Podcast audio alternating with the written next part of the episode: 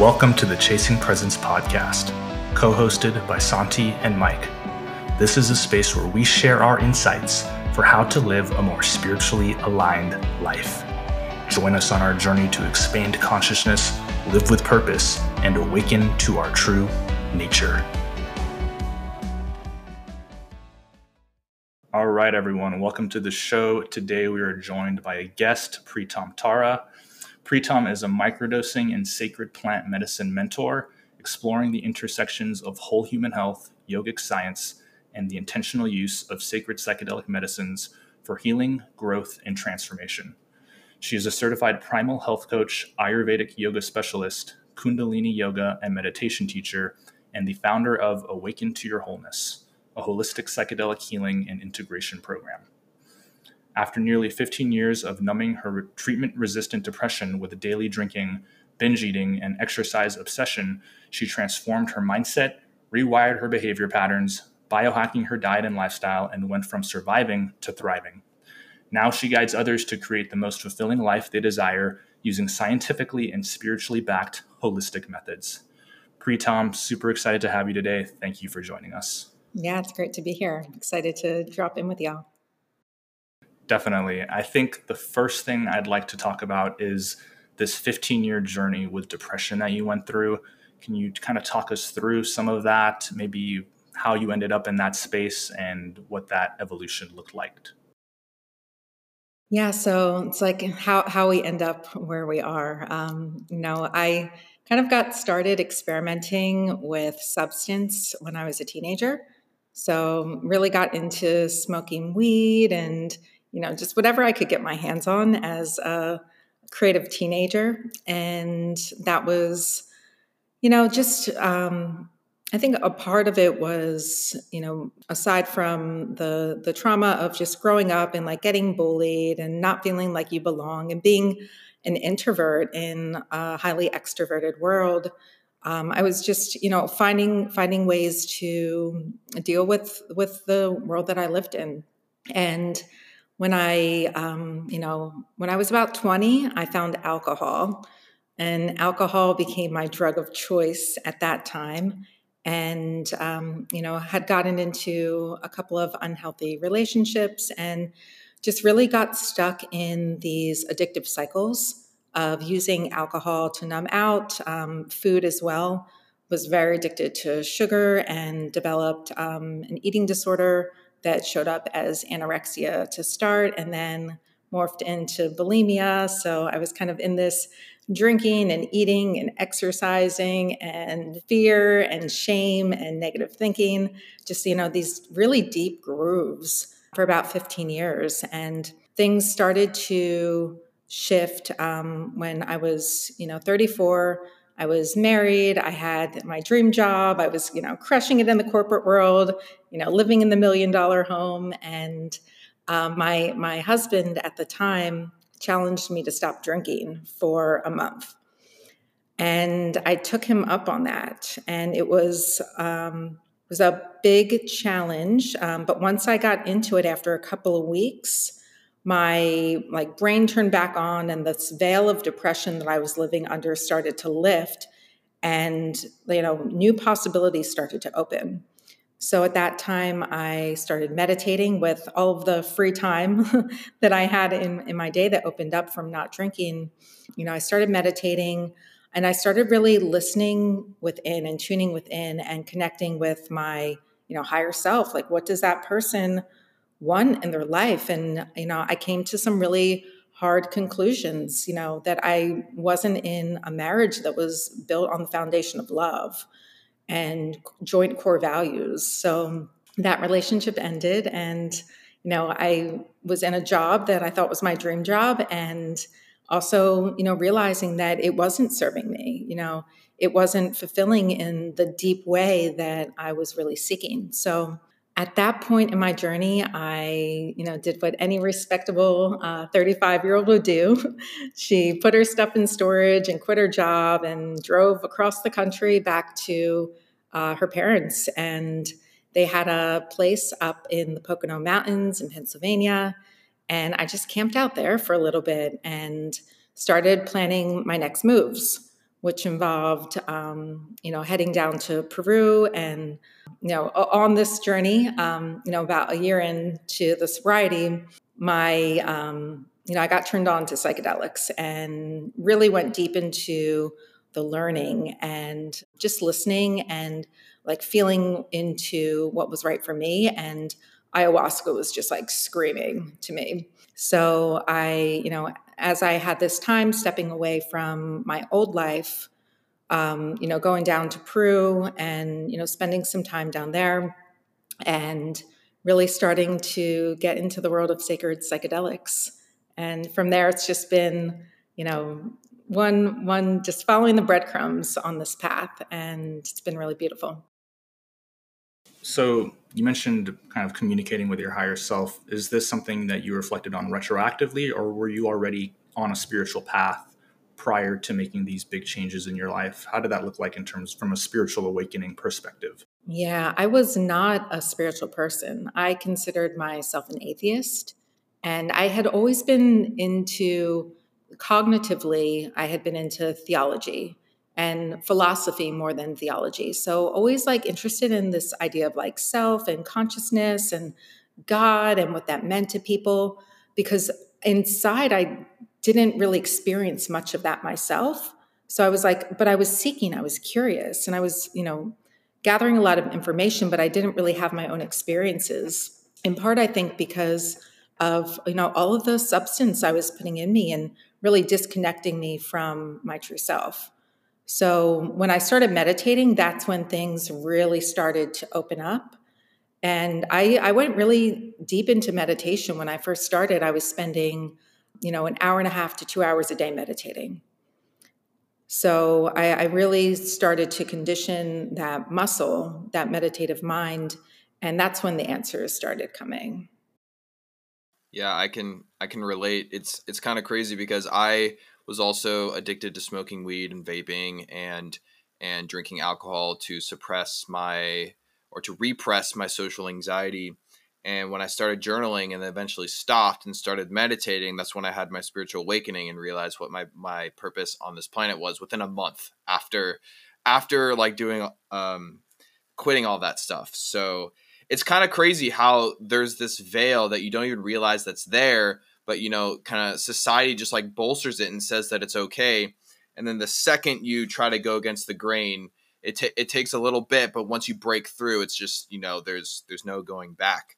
So was it was it when you stopped drinking because you know there's this idea of like a spiritual awakening, um, or like a kundalini awakening. There, there's there's different words for it what did it happen right after you stopped drinking or that month after you stopped drinking or like was there a certain moment where you were meditating and then it all kind of like came together makes sense or was it more of a, a gradual build into into this idea of what you needed to do yeah it was a gradual build um, with some more breakthrough experiences along the way um, so i'd say you know a sexual awakening was a big part of my process initially.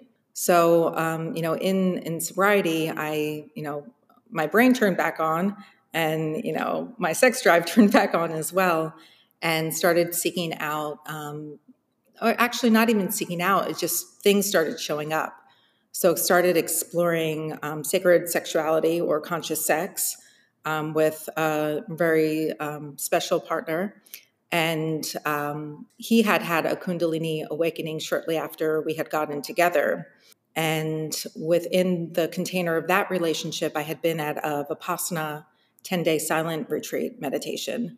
And in un- having an understanding of those energies and really sitting with them in deep meditation for, you know, we were meditating for 10 hours a day and having no stimulus, no um, distraction outside of meditating I had a Kundalini awakening in that retreat center. And I was like, wow, like that's that's interesting, right? That's new. And you know, that came from, you know, just exploring that Kundalini energy, that that sexual energy. And then the the big spiritual awakening happened when I was down in Peru for the first time. And it was the I think it was the third ceremony in sitting with ayahuasca um, with with grandmother medicine where it was like the channel was fully open and the kundalini was risen and you know connection with source was completely you know opened up and i had found like everything that i was searching for in my life up to that moment had been answered had been it arrived it was it was satisfied and i i knew that my entire life was going to be different thereafter i actually felt like i had something to live for after that experience. That's awesome. Um, there's a lot there I want to talk about, but I think of a, first, uh, the first thing we should probably go into is what exactly is a Kundalini awakening. Yeah, so Kundalini is the you know, it's the energy that resides at the base of the spine in between the first and second chakras. And it's the it's a portal to boundless um, you know infinite creative energy. It's creativity. It's the creative force. It's it's eros. And it lives at the base of the spine. And you know there are ways and practices that you can work with it to to activate the kundalini to bring it into your life in a kind of um, measured way, right? So the practice of Kundalini yoga uh, is a fantastic, you know, methodology for for starting to work with this. Um, tantra as well, tantra yoga, the practice of tantra, is another practice. Um, psychedelics are very effective at creating these kundalini experiences where you know it's not measured so if you think of um, like a gas valve right if you open the gas valve a tiny bit and the gas starts to trickle out, right? And it's like a controlled amount of gas. But if you if you turn that dial all the way open, you get flooded with gas.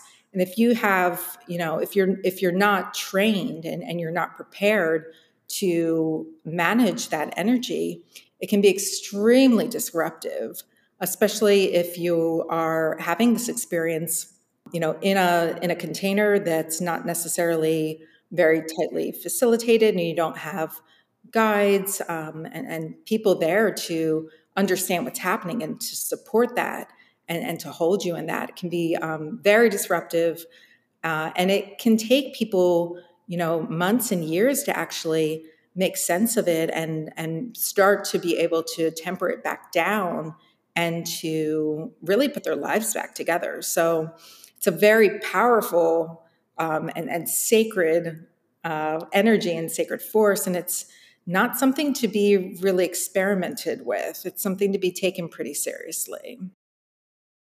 So, the one thing that we've been wondering for a while is, you know, part of the reason why we do this podcast is we want to help other people go through awakenings and re- rediscover what their purpose is to the benefit of humankind and the collective consciousness. So the one thing that we're trying to understand is generally what triggers these kundalini awakenings and the general consensus that that we've gathered is that it generally comes from someone who has been through a lot of adversity or who has really connected themselves to their higher selves to to to source through silence through through solitude and through meditation. I just want to get your take on what you think is are the factors that really lead to like a kundi a kundalini awakening. I think it's really complex and i don't know that there's an equation or like a recipe i think that when we you know we do have struggles in our life and we have a lot of um, things that we overcome through past traumas uh, through uh, hardship, um, you know, and everyone has this to varying degrees. I think the more that we have this this challenge that we go through that leads up to you know a dark night of the soul where we decide that things are going to change right? And we're and, and a guide shows up or something shows up to like change the course of our life. When we start to have more optimism and things do start to shift I think when we've been through so much struggle and, and so much hardship, our tenacity and our determination and our, you know, the this kind of latent energy just like it comes online and it happens really fast for people a lot of the time. And I think be, like the the harder it is that we the more that when things get better and the more co- contrast there is, the more that we appreciate it and the harder that we're willing to work for it because we know how bad it is to feel bad. And then we start to get a taste of how good it feels to feel good and we want more of the feel good stuff, right? So, a question I have is how, how do you differentiate between a Kundalini awakening and a spiritual awakening? Is there an overlap? Are they the same thing? Because I know for sure I've had a spiritual awakening. Like that to me is 100% clear. I don't know that I've ever had a Kundalini awakening. I've done a lot of psychedelics and plant medicine. So, can you kind of talk about that a little bit? Yeah, you, you don't need to have a Kundalini awakening to have a spiritual awakening. And the Kundalini awakening, you know, it sounds exciting and sexy and, and fun. And it's also, it can be, you know, extremely disruptive and challenging. So I think that everyone's experience is different, right? And, and we shouldn't go chasing experience. We should be present with the experience that we're having and it's incredible to see this mainstreaming of spirituality, right? And it's people are having spiritual awakenings in all different shapes and forms and colors. And it's like, it feels to me like when I just kind of like tune into the energy of this, it's like popcorn popping in a bag. Like people are just like, they're popping, right? And they, they don't know why. And there isn't like one reason or one cause that's happening it, you know, that's making it happen other than the energies on the planet are changing, right? And the more people that are of a like minded, higher consciousness that is part of having a spiritual awakening, the greater the collective of that higher consciousness is, which creates pressure and it creates more of this you know awakening happening at a much more global scale and especially when you live in a, a conscious city that has a conscious community. You know, we're we're very fortunate to live in the city of Austin, which is like it's a, a magnet for people that are having spiritual awakenings because the consciousness is is a lot higher here um, than you know other other places. But you know, there's a lot of these these um, centers, right? they're typically based on you know major east coast and major west coast cities where there's a large enough population and a growing spiritual community that it helps speed up the collective waking up but I, i'm biased but you know there's something special happening here in austin for sure yeah, I um it's funny you say that because a lot of people ask me. I moved to Austin a little over 2 years ago during the pandemic in October of 2020, and a lot of people ask me like why did you move to Austin? And I'll give them like these very rational reasons, but I know within myself that it, I was just pulled to the city, and I think it was just my subconscious vibration and energy attracted me to the city, and I couldn't and I kind of just justified it afterwards with rational reasons. But if I tell that to your common person, they're not going to they're not really going to understand that. But I definitely felt a pull, just an innate pull to the city. And I had never even visited Austin before deciding to move. I just kind of knew in my heart it's where I needed to go. And it's because it has such a strong spiritual uh, community and presence to it. So definitely, I definitely resonate with that. I do want to go into your experience with psychedelics. There's a lot here. You mentioned your first experience was with at an ayahuasca retreat. Can you explain to people listening what exactly is ayahuasca and kind of what your experience was in that retreat. Yeah, so ayahuasca is a very sacred and very ancient brew that is uh, it's a medicine that is made from an ayahuasca vine and the chacruna leaf. So it is um, indigenous used indigenously for healing and for spiritual purposes. Um, in many places, um, you know, in South America and um, Colombia and Ecuador and Peru. So it is a medicine that you that you drink like a tea and after you drink it about 30 to 45 minutes into it the um, the dmt which is contained in the leaf that's part of the brew starts to really you know in the digestive system it kind of starts to do its magic and then you have a an experience and no two experiences are exactly the same and in the beginning working with the medicine is much very very much different than you know experiences that you have as you develop a relationship with the the spirit of the medicine so during your experience in this retreat what were some of the insights you had or was there any kind of profound insights uh, that you had during this experience. Can you kind of just walk through maybe some of the highlights of of that retreat?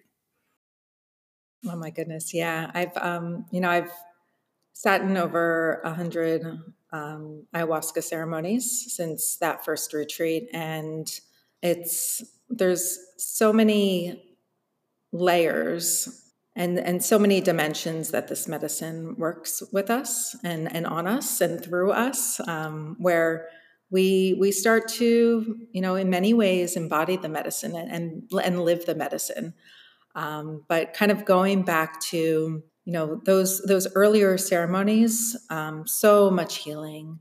And that first um, week that i was down there i would say the greatest healings really came in forgiving myself and really letting go a lot of the the shame and the regret and the sadness that I had been really carrying on, um, carrying around in in my life, and a lot of you know just connecting with my heart for the first time and actually loving myself and you know over the the unfolding of of those ceremonies, really seeing myself through a different lens. So, um, you know, I had mentioned that I had an eating disorder for 15 years. So, you know, just the the medicine doesn't just work with you when you're in the ceremony container. When you're at a retreat, say you're at a retreat for a week, the medicine's working with you the entire time that you're there. It's like one long ceremony, even though you may sit in ceremony with a shaman facilitating and drinking the medicine for, you know, 8 hours. The the ceremony goes on the entire time that you're there. And you know, I remember just standing in front of the mirror and the the inner dialogue in my head and the way that my my inner dialogue was changing over the course of being down there and allowing me to see myself through the eyes of, of God and, and of, of, through the medicine. And, you know, being one of the, the amazing things about being at a retreat is you're there with other people who are all going through their own experiences. And you're there with facilitators who have facilitated these experiences for hundreds or thousands of people and just being able to you know talk about what you're experiencing and the healing and um, having that reflected back to you and being witnessed in in your healing and in your process is such a, a powerful thing so i really you know that that first that first week of working with the medicine i I really changed my relationship with myself and, and the inner dialogue started to shift and really becoming so much more aware of the creator that I am of my own reality and the power that I have to create my life and my reality and however I can dream it to be. And I, I came out of that um, you know that that week long container just so empowered and so motivated and so inspired to create something different and at the time, I, I didn't have any idea what that was going to be. But the ideas just were pouring out. I was just journaling and writing and really exploring and, um, you know, contemplating so many different things that were alive in me. And, you know, that's that's where integration comes in right? It's making sense of the visions that you have and these, like the inspiration and the, you know, everything that's coming through. It's like, well, what does that mean? And how do you prioritize and how do you, you know, actually when the when you do start to come down and, and start to get back into the rhythms of, of life and, you, and the real the real world you know, now what, right? That's and that's when the real work starts. That's when the the the real work starts. And it never ends. You know, when when you're on a path of self-transformation and, and personal development and growth and spirituality, it's like it's a lifelong ceremony. it never ends. it sounds like you know ayahuasca really helped you heal your trauma and transform your mindset and completely change your inner dialogue. I guess for me it's been a very gradual shift to changing my inner dialogue and you know healing my trauma changing my mindset. I've never personally done ayahuasca. It's it's 100% on my bucket list. But i guess i, I want to talk about you know actually implementing the insights that you learned from those ceremonies and from those retreats. And i was wondering once you you know once you gathered all these insights and you know all this kundalini energy is flowing through you and you have all this idea all these ideas and motivation what did you do to then implement those insights into your life in a way that really helped rewire your behavior patterns and change your inner dialogue yeah, it was, you know, all of this is uh, a process and it takes time. It, you know, it's not that I came out of these ceremonies and all of a sudden I was a different person. I was still the same person.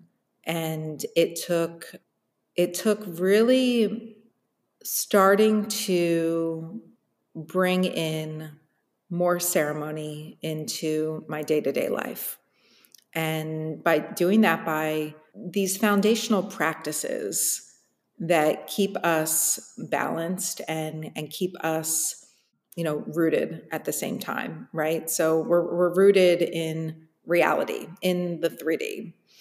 And taking that time to, you know, start a daily practice and become, I, you know, my personal um, path with this was really realizing what the things are that were my greatest gifts and my greatest passions.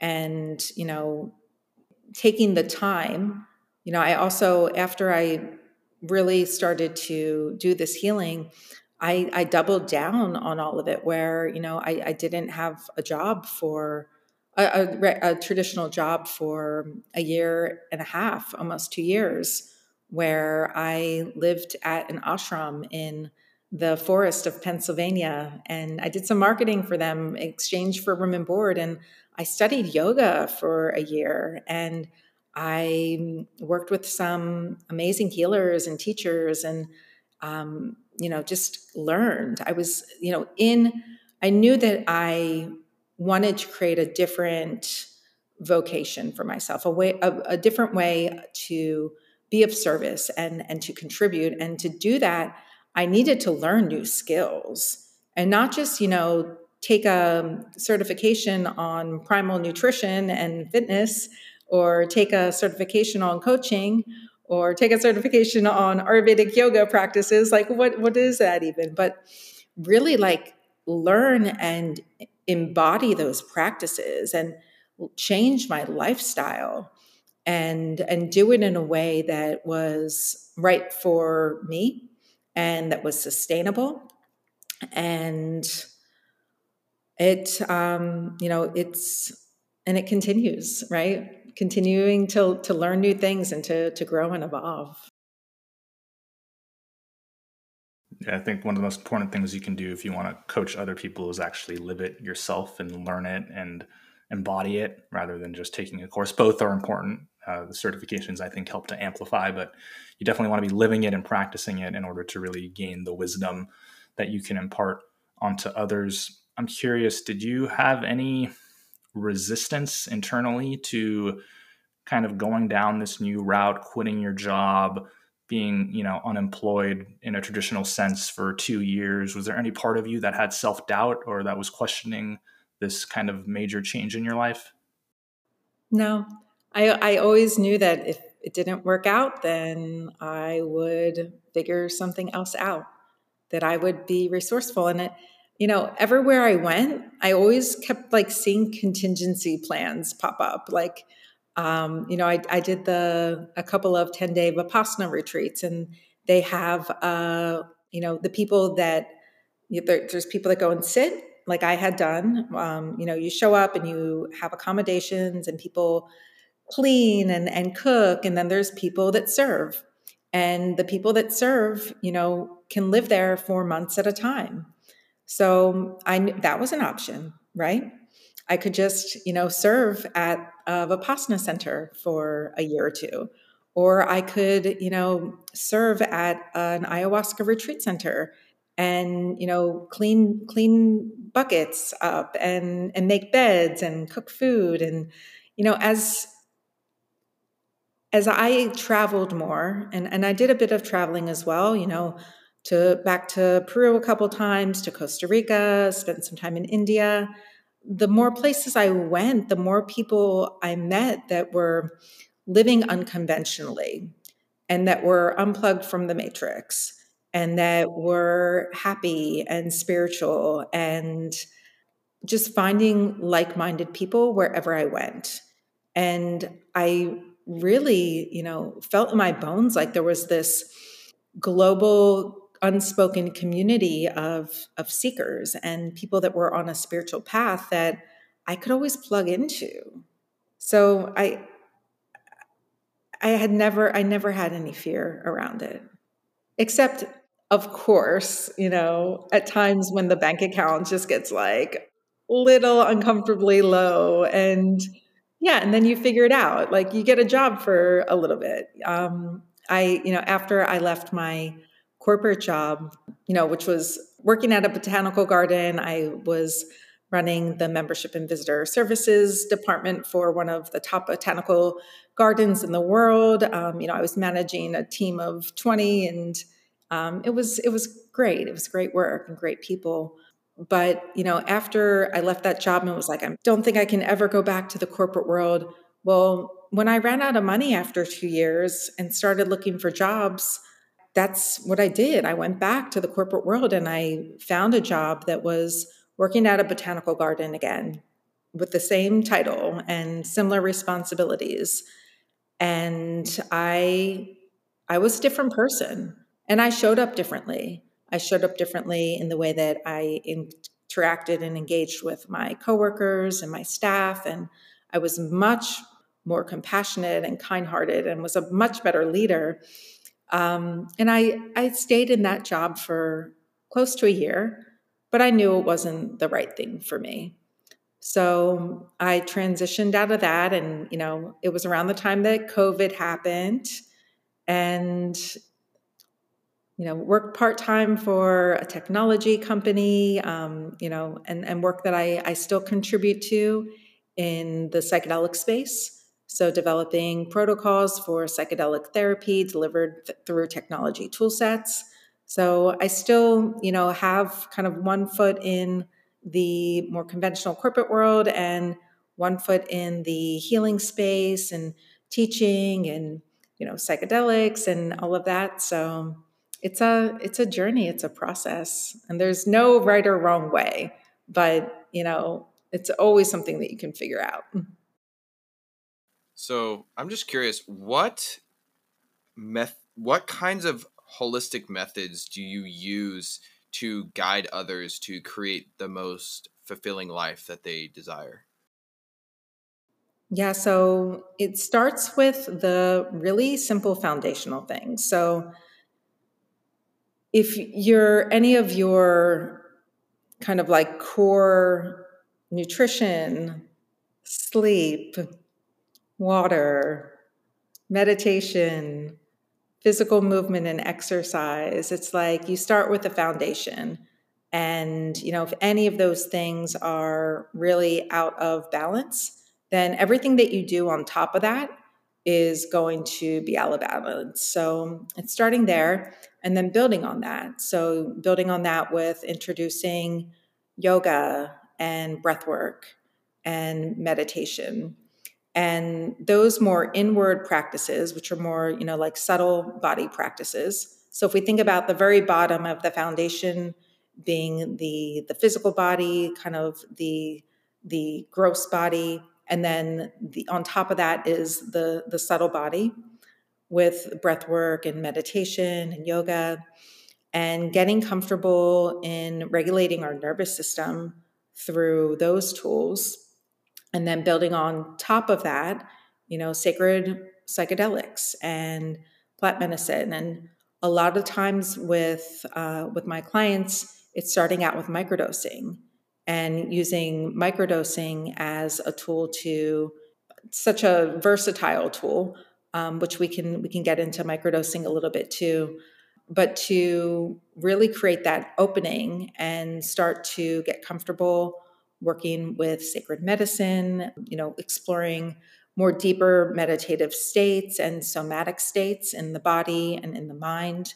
And then when the time's right with the right preparation and the right support, adding on journey doses of, of medicine to have those more breakthrough experiences and then doing the work to to integrate that right to to make meaning of what comes up in those spaces and to hold a vision of what is coming like what what they want to grow into what they are growing into in their life. And that can involve all of the different complexities of our life with our relationships, our relationship with ourself, our family, our partnerships, our work, our interests, our you know, all, all the things. So it's complex, like we are. So with microdosing, can you first of all just explain exactly what microdosing is at a high level. And there are also various protocols that have been introduced in the psychedelic space um, for microdosing in terms of the frequency and, and dosages. Uh, is there a specific protocol that you follow? Do you create your own? What does that look like for you and your clients? Sure. So, microdosing is taking a subperceptual, is the kind of textbook definition um, but it's taking a subperceptual to a slightly above sub perceptual, or you can say like sub intoxifying amount of uh, psychedelic medicine. And it's doing it following a certain schedule to get the most benefits out of it. Um, so when I start, you know, working with anyone with a microdosing protocol, I have them follow a schedule that you're I, I, prefer to do the Fadiman schedule, which is one day on, two days off. So you follow that for a couple of weeks to really have the medicine start to um, you know work in you and you don't want to take the medicine every day because the body builds up a tolerance to it really quickly so you want to give yourself, you know, a day on where you're working with the medicine, a day off to really have that like afterglow effect. And some people actually feel better on the afterglow day, the second day, than they do on the day that they're working with the medicine.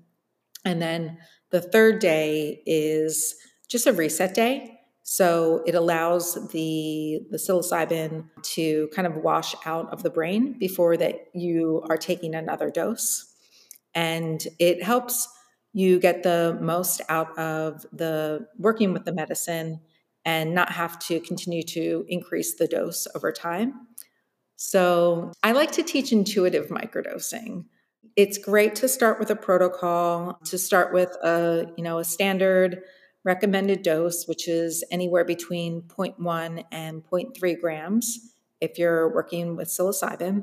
And we can talk about, you know, different medicines that you can work with for microdosing, but I find psilocybin to be the most, you know, versatile and accessible and um, kind of universally accepted medicine to work with when microdosing.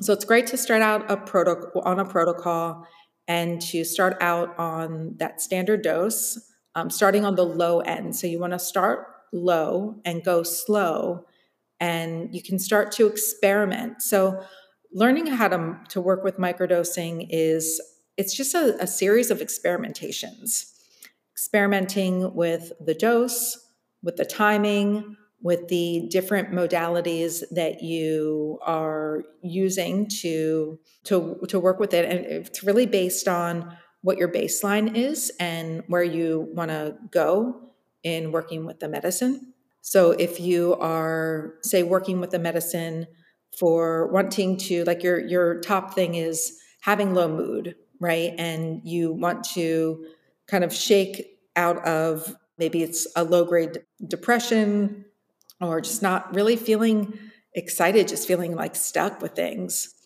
So with that you you might want to keep it more on the subperceptual side of things right? And you'll you'll still like receive those baseline improvements to mood very likely. And you know if you want to start to experiment with pushing the dose a little bit higher than that then you do start to feel it so it, it really can amplify the sensations that you have in your body it can amplify the the creativity of your mind and the positivity of your thoughts. So working that in the, you know, I, I really love to teach microdosing as part of a yoga practice or a meditation practice because it really just does help quiet the mind. It helps like create more activation in the body and allows us to really drop into those spaces. And, you know, I've experienced like so much somatic release that can happen even by working with a very small amount of medicine, when you're intentionally moving the body and using the breath and quieting the mind in a certain way. And it's a phenomenal tool for that. Uh, and then, you know, if you're working with the medicine to enhance creativity, you might want to create, you know, kind of like a neurohacking stack, right? So mix it with some lion's mane, maybe a little bit of coffee, not too much because you don't want to get jittery. You know, get some binaural beats going and like really like hacking flow. Like it's such an amazing way to hack that flow state and really get in the zone. Um, no matter you know what you're creating, it's been great for for me with you know my sound healing in really allowing me to connect with the instruments that I use in in a way where I, I really feel more connected with them. And the subtle vibrations and and you know the beautiful healing frequencies of the instrument you can like you can feel in your bones. And you start being able to have a relationship with some of the practices that you're working with in a much deeper way yeah so just for some people who might not know uh, who's listening to this podcast I, I do want to uh, talk more about like Kundalini yoga and Ayurvedic yoga, but can you can you just describe on a high level what a somatic release is? Sure. So all of our experience in life, from the day that we're born to the day that we die, is experienced through our senses, through our our physical body. And there is a lot of research and thinking Peter Levine is such a, a great thought leader on this about the way that trauma and the way that life that we're resisting is received by the body and processed. And when we're not able to fully process trauma, and trauma can be complex and, and subtle over time, it can be tra- trauma to live in a major city and be bombarded with noise and energy and pollution and like all the things that come through the body if we're in resistance to them and we're not able to just let them kind of work through us so that you know would be on like the very low end spectrum of trauma all the way up to you know being abused or being in a, an abusive relationship or being in an accident where you really hurt yourself or you hurt someone else. So, as we're navigating life and we're experiencing all of this emotional response and, you know, it, it, experiencing fight and flight and freeze, like we're not letting, we're not experiencing life and having it move through us. And all of that experience gets stored in our physical body, in our tissues, in our muscles, in our fascia, in all of our cells.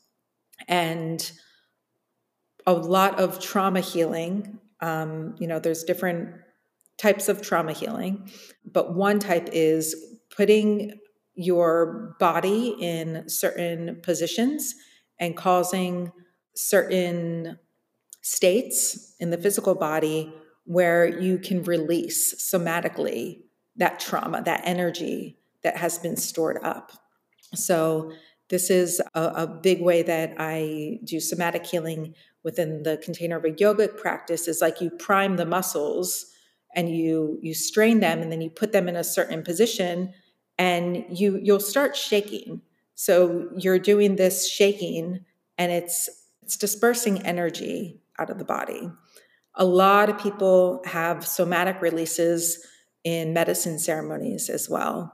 And once i learned this somatic release therapy i started bringing it into you know psychedelic ceremony experiences and have really the medicine has really taught me how to to use that. So going bringing up memories and bringing up experiences and reliving them and allowing that energy that's trapped in you that's still in the body and still operating in the subconscious mind to start to release that charge. And you can feel it. You you test it as you're doing these practices where you're bringing up the the image or the memory and you'll the the charge will be really really really strong and you'll work with it and then you'll rest and then you'll bring it back up and it actually doesn't have any charge anymore. So it's a it's a phenomenal tool to work with for healing yeah for myself um, somatic releases have been the most probably transformative aspect of my spiritual journey and almost every time I do psychedelics, I have a somatic release. It's the number one tool that I've used. I've also had it from breath work and some other practices, but it's it's really an amazing, amazing experience. One of the things I wanted to ask you about is integration and going a little bit deeper into that because I found that a lot of people they'll seek these peak states, they'll keep going to ceremonies and they'll keep using the medicines and it's almost like they're they tend to chase that high again without focusing enough on the integration process. Um, what are your thoughts on integration, and do you think it's really important? And how much emphasis do you put on that when working with people? Oh my God, it's, I mean, it's critical. If you're not doing integration, then psychedelics really just become another distraction. And, and you know, you're constantly seeking right? Because you're looking for that next peak experience. So integration is everything and it's it's different for everyone. So some individuals will, you know, only sit with a medicine, you know, once a year or once every couple of years and they feel that they're getting lessons and they're getting insights and downloads and you know they're you know slowly kind of transforming their life with that. And then you know some people will you know sit with medicine you know every weekend. I don't recommend that. But you know even sitting integration is different for everyone i think the most important thing is having that intention to integrate. And what does that even mean? So it starts with making meaning and sense making from you know what has come up for you and and what the insights are. So the day or two or three following that experience really taking time to have space and quiet to to journal and to write and to really process both in the waking state and the dream state you know what insights you're having. And then not just doing that on your own but it's so important to talk about those experiences with a trusted and trained guide who has traversed those spaces to get reflection and it's important not to make any big decisions or major life changes in the days immediately following any sacred medicine ceremony. You know, you're you're still under the, the influence of other other spirits and other influences. So not making any major decisions and then taking the time to really come up with visions and, and plans about where you're taking your life and then breaking it down into all those small steps on like what can i do today? Like what is the one thing that i can start doing now? And just creating creating goals.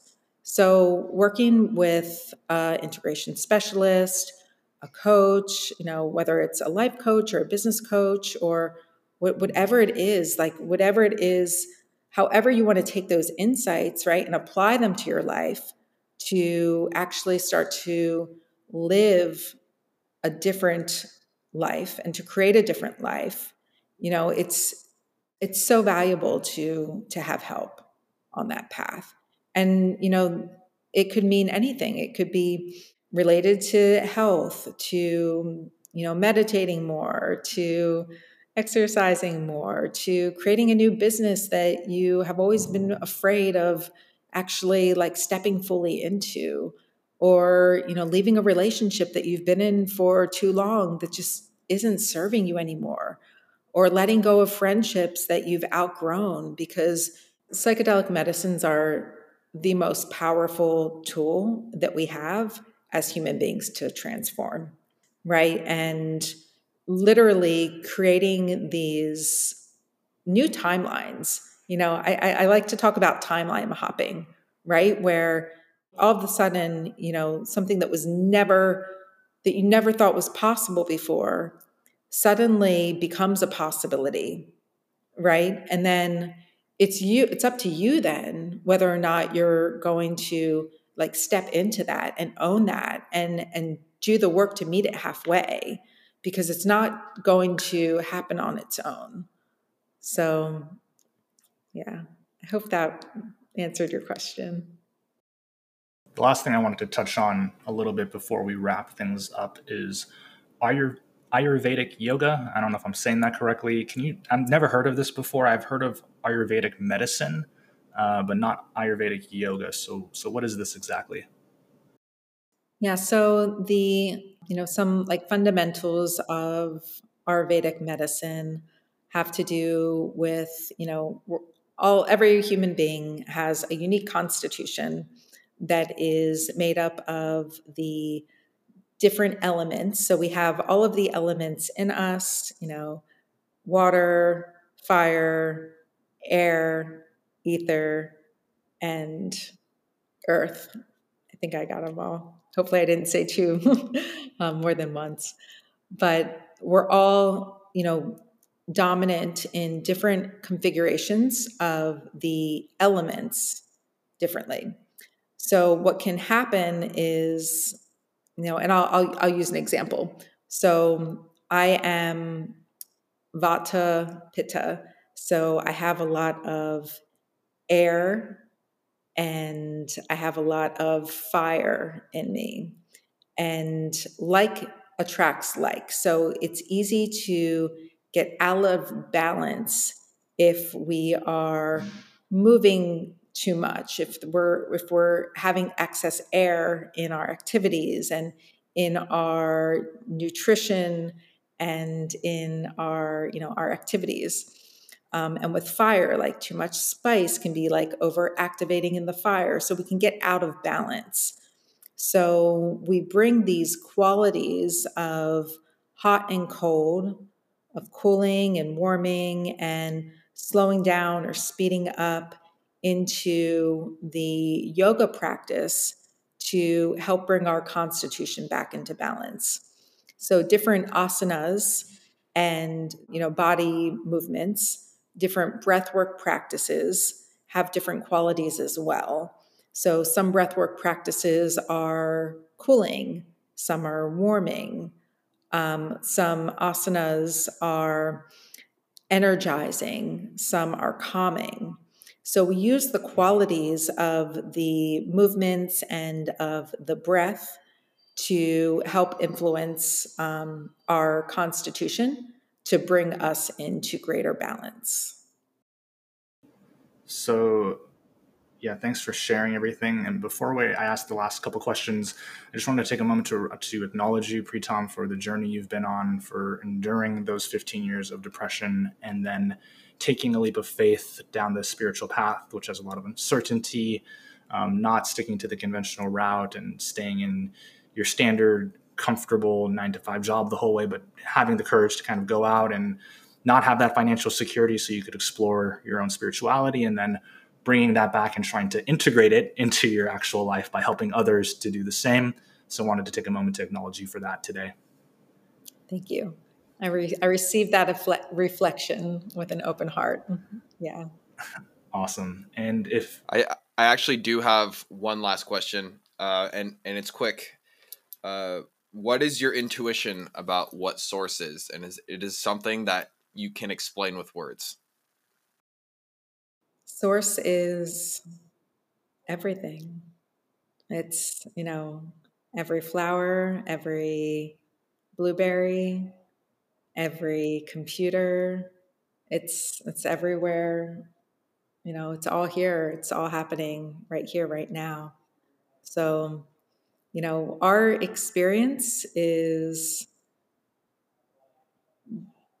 based on the lens that we see it through. So, all heaven is here right now, all hell is here right now, and everything is source. So, it's the the infinite of the the infinite. And every everywhere we look if we choose to see it with those eyes. Very very well said. And if people want to follow you or learn more about your work what is the best way for them to do that sure yeah um, so i am on instagram at pritam tara p-r-i-t-a-m dash t-a-r-a I have not been very active on this channel in the past uh, at least year, but um, getting ready to reactivate that channel with some new programs that I'm launching in the coming months, which I'm super excited about. And uh, my website is pritamtara.com. So any on any of those channels, um, it's really easy to find my contact information and reach out and get in touch and love talking with other seekers and you know spiritual people who are on the path and doing the work and are looking for resources all of uh, Pritam's uh, links and socials will be included in today's show notes so i encourage everyone to go and have a look and check that out and our last question for you today Pritam is if you had one piece of advice to give people who are seeking to heal and grow on their spiritual journey, what would it be? Just show up places.